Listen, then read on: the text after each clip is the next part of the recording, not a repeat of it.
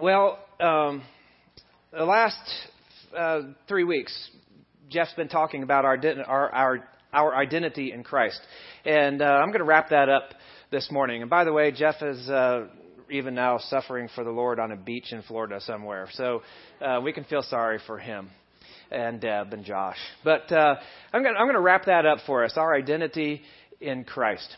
Um, this last spring for our for my family, Kim and me and Logan and Whitney, um, marked the end of a, about a 12 year long kind of period in our life um, that revolved around horses. And uh, for that long period of time, we had the horses. They lived with us, not in the house, but they lived on, with us at our place. And um, we, much of our entertainment, much of Whitney's fulfillment, and for those 10 or 12 years, came from our horses. And I really enjoyed that cowboy culture, and it was just a lot of fun. And and my horse Toby, is a quarter horse, and he and I just spent countless hours um, on trails at state parks around our state and in Kentucky, and just had a lot of fun with that. Uh, Whitney's horse uh, was uh, she trained English, and so it would jump and do some other stuff, and, and then she would use my horse at the fair for for barrel racing, and because he was fast and all of that, and just a lot of a lot of fun in, in that culture. Um, but she's off to college, going to be going to grad school. My interests have changed a little bit as far as time wise and stuff. And so they were just kind of standing out there a lot, just doing nothing, and and that wasn't fair to them. And so uh, we got them to some 4-H kids, and and their life will be happy now, and and some kids will be able to love on them. But anyway, that that ended kind of an era for our life. But uh, I learned through those years a whole lot about horses, how they behave, how they think, how to trade them, all that kind of stuff, and it's really enjoyable for me. Well, I remember I was reflecting back over that this past week, and I was thinking about one of the very first things that I learned uh, about horses, and that is their raw power. I mean, these these animals are just power wrapped up in a big old package. Uh, a mature quarter horse weighs between nine and twelve hundred pounds, and there's not a whole lot of fat on those things. They are just thousand pounds of just explosive muscle. And that can be great if it's harnessed. I mean, those things can tow and pull thousands of pounds. You know, a draft horse even more, a, a Belgian or a or a, uh, a, Clydesdale or something like that. Draft horse can pull tens of thousands of pounds. But a quarter horse and, and a thoroughbred and saddlebred horses can run 40, 45 miles an hour. Just raw power. It's incredible. Um, used in a good way, it's awesome. Used in a in a poor way or without the training, it can be dangerous. Well, a, uh, a mature male horse is called a stallion. All right, we've all heard of stallions. Stallions are majestic animals. Stallions are just unbelievably uh, cool. All right, they just reek cool and power.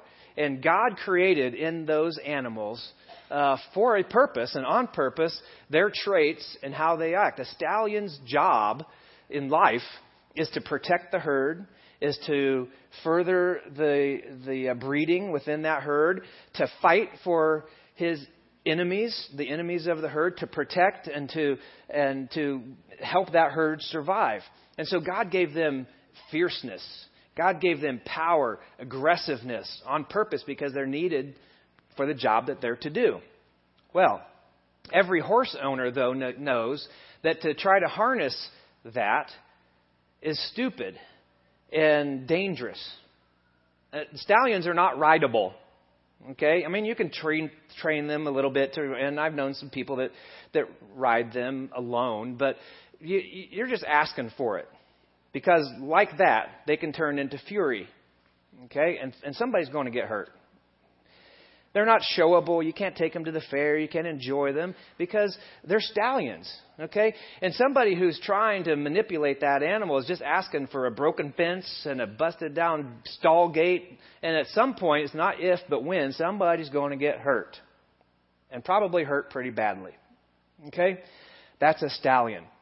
Well, if a horse owner wants a horse, a male horse, to be able to ride, to be able to show, to be able to enjoy, that horse owner knows that something physically has to be done to that stallion in order to make it rideable, showable, trainable.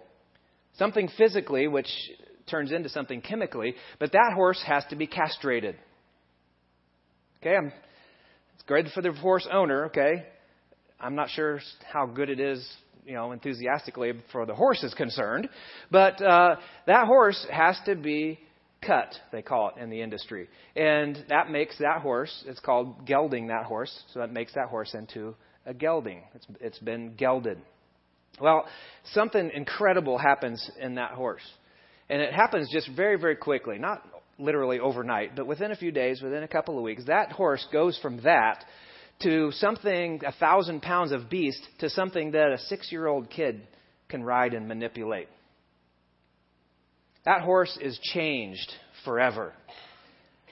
That horse goes from stallion to gelding, and his behavior drastically changes. Now, I know that every illustration there is eventually breaks down if you push it too far. So I don't want you to get wrapped up in, okay, you know, Kevin's trying to tell us we need to fight, we need to be fierce all the time. Now, that's not what we're talking about. Okay, so kind of try to filter this out. But what I am talking about this morning is the fact that we as Christians, we, including me, and I'd say by far most Christians, have found themselves over time, we have found ourselves over time, acting less like spiritual stallions and more like spiritual geldings. You know, we go from storm the castle, come on, you want to fight, bring it on. We go from that to a bit in our mouths going, well, so I guess I'll go this way if you want me to go this way. Well, I guess he told me I should do this. Well, okay, I'll do that. And we've turned ourselves into, because of our belief system, because of our attitudes, our stinking thinking, as, as Jeff says all the time, we've turned ourselves into spiritual geldings. For the last uh, three weeks, uh, Jeff's been talking about trying to help us understand our identity in Christ. And he's trying to help us understand and grasp the, the, the enormity and the importance of actually believing what God says is true about us. Not just hearing about it, but actually believing it, putting it from here to here. I'm actually getting it. I'm believing what God says is true about us. And He said uh, several times when we understand this, when we truly get it, it means all the difference in the world. Okay? Well, here's the problem, though. Our spiritual enemy, Satan, also gets it. And he also understands this. And he knows that if he can get me to not believe those spiritual truths, then it changes everything in his favor. He knows that uh, if he can get me to not believe, it changes everything. And now he has the upper hand, and now he has a gelding he can work with and manipulate. All right? Have you ever watched a football game or a basketball game where uh, when the, the team you're rooting for gets way ahead and then they start playing not to lose. Okay? If you're a Bengals fan, we've done this over and over and over again. All right? They get 21 points ahead and they start playing not to lose. What do they what do they call that in, in football? Well, a loss. Yeah. That's what that's what happens all the time, right? Drives me crazy. You're watching that and you're like, "Okay, this is great. This is great." They start playing what they call prevent defense. Okay, all that does is prevent you from winning the game, right? Drives me crazy. So in a prevent defense, the theory anyway is that okay, so we'll prevent we want to prevent we're ahead. We want to prevent the big play. Okay, so we drop our defensive backs way back instead of playing up on the line, that we drop them back 15, 20 yards. We'll let the offense get, you know, little chunks. Okay, but we're going to prevent the big play. Okay, that's the theory. Well, in reality, and I don't know why coaches don't get this. I just want to yell, scream into the into the TV. What happens is, okay, the the offense gets five yards here, ten yards there, a little pick away, pick away, pick away. De- prevent defense is working, I guess. Well, then what's happening is that offense is getting it's feeling good about itself now. It's getting some momentum. It's it's getting some uh, some some success, and so they start feeling it. Okay? And then uh, pretty soon, now I'm down by 14. Pretty soon, now I'm down by seven, and three minutes left in the fourth quarter, and now I'm down by three, and now I have to switch my team's total psyche all the way around. Okay, now I have to really buckle down, and that's really hard to do. It drives me crazy. Well, when I'm spiritually gelded, it's kind of what's happening. I'm easily swayed. I'm easily controlled. I'm easily tamed. And all of a sudden, the spiritual equivalent to a six year old kid can manipulate me. Well, maybe I should go this way because he said so. Well, maybe I should go this way because that TV ad says I should. Here's a statement. I put a big old star right by it because I want us to get this. This is really, really important. God did not sacrifice his son. God did not adopt us into his family. God did not redeem us and buy us back. God did not seal us so that we can act like geldings. Now, I, sometimes I, I wish I could think like God, and you know, we we put our our human kind of thought process into God. But I'm thinking, I was thinking, if God was cynical like some of us, he had to he has to be up there saying, "Are you kidding me? I sent my son to die on the cross so that you can be, act like that." I want you to act like a stallion. I want you to storm the castle. I want you to believe in your heart what I say is true about you and act like it. Are you kidding me? And I know he doesn't think like that, but that's kind of what's going on, it seems like. You know, God, I mean, Jeff has, uh, over the past three weeks, Jeff has pulled out of the book of Ephesians uh, three what we call positional truths. And we talked about it being adopted, about being redeemed and about being sealed. Three positional truths. Now, a positional truth is something that is true about you, whether you feel like it or not. Okay? It's a truth about your position, not about your circumstance, not about your feelings. It's a truth that's true because, period. So God says, Because you are now my child, you have accepted me. You've asked forgiveness. You've accepted me into your life. Because you are now my child, I declare these things are true about you forever. From now on, period. Okay? Sometimes we feel like it.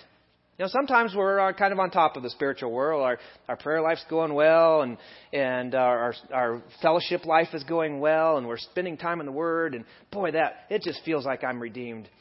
Okay? Well, sometimes we don't feel like it so much. Our, our prayer life is kind of waning, and we're not a, a, attending our, our spiritual social group as much, and, and I'm starting to feel some shame, starting to feel some guilt, and I'm not really feeling it. Okay? Well, that's irrelevant, God says. God says, I declare these things are true about you. Um, you've already, many of you have kind of uh, grown used to the whole Kevin, you're a moron story thing, and that that occurs, and I promise you there's one coming. All right, but I was uh, I was reflecting this week about the, those years in which I was a senior pastor and preaching every week, and I realized I remembered that I had this other this, a second tradition, and I was thinking, man, I need to bring that tradition back. Um, it's called the phrase that pays. Okay, so the phrase that pays is you know how, you know your teacher says, okay, you need to pay attention to this because it's going to be on the test. Okay? That's kind of what the phrase that pays is. If, if you're going to write something down today, if you're going to imprint something in your head today, this is what it's going to be the phrase that pays. And every sermon, every lesson has a phrase that pays. So today's phrase that pays is what I feel like does not determine, impact, or define what is true. Okay? Write it down. Impact that on your brain. What I feel like does not determine, impact, or define what is true. What the world says, what the TV says, what the naysayers say, has absolutely nothing to do with it, whether something is true or not. God defines truth, and only God defines truth. I have nothing to do with it. I have no say so in what's true about me. God has the say so in what's true about me. Uh, Kim and I took our Kenyan friend Solomon to the uh, Creation Museum this past week, and that's one of my favorite places. If you haven't gone, you have to go. It's an awesome place. Um, but anyway, there was a plaque there, and I, I had heard about this survey uh, in the past, but to see it written down there was really impactful for me. It was a it was a statement about a couple of surveys that have been done about 50 years apart. One, it was done first of all about uh, 50 years ago, back in the 60s, and then now again very recently uh, in 2012 or 13. And actually, actually, it wasn't really a survey; it was just one question. So the question was, "Do you believe in absolute truth?" Ask the American public, thousands and thousands of people of all, all different ages. Do you believe in absolute truth? 50 years ago, about 70% of people said, Yes, I believe in absolute truth. What do you think the percentage is now? 9%. 5. I mean, I would have guessed even less. 9%. Let that sink in a little bit.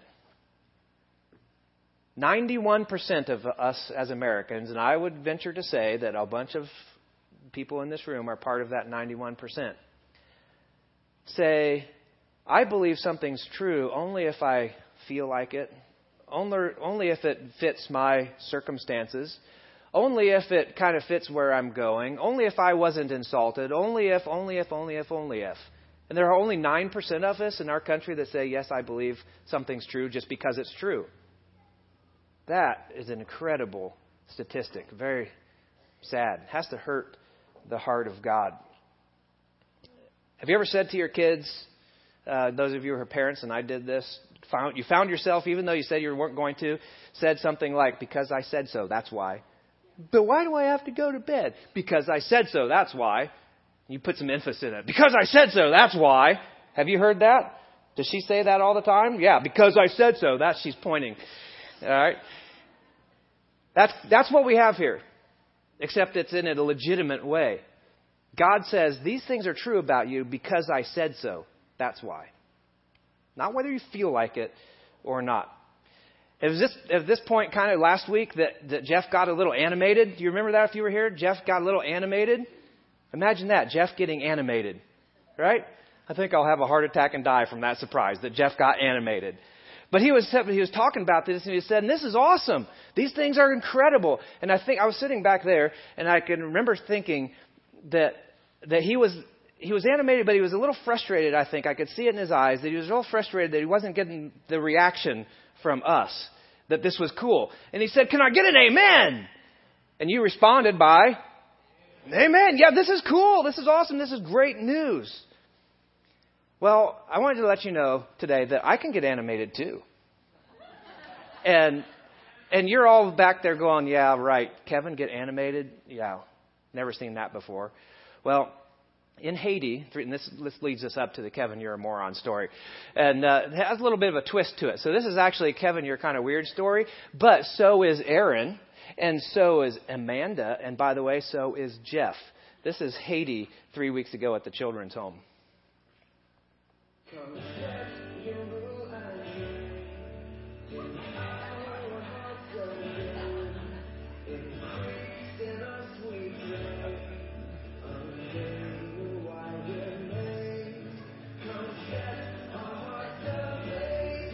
That's breakdancing right there.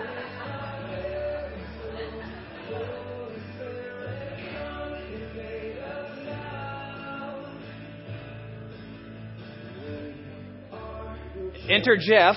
Yeah, there.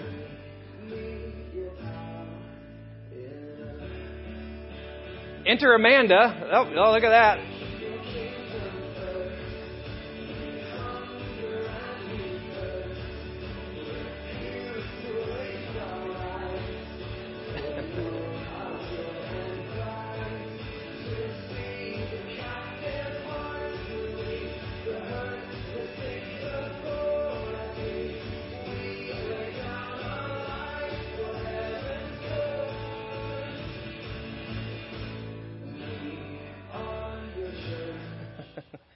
I promised Amanda in the first service we'd turn the lights down so you see her better, right?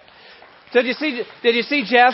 You enter Jeff, and he's like, "Well, should I join in or should I not?" Well, what the heck? Yeah. but this is awesome stuff. This is incredible news. But you want to hear some even more awesome, incredible, life-changing, fantastically neato, swifty, swell news? All right is that those three things we've been talking about are by no means it. Those are the tip of the iceberg. We filmed this video uh, this week, and uh, I want you to listen to this. It's really touching. Sometimes I don't feel like it, but because I'm a Christian, God says I am blameless. In fact, in Romans 8 1, it says, Therefore. yeah, can I get an amen? Uh, that turned out really, really well. I, I hope that was impactful for you. It was for me. Um, you were given one of these bookmarks as you came in, hopefully.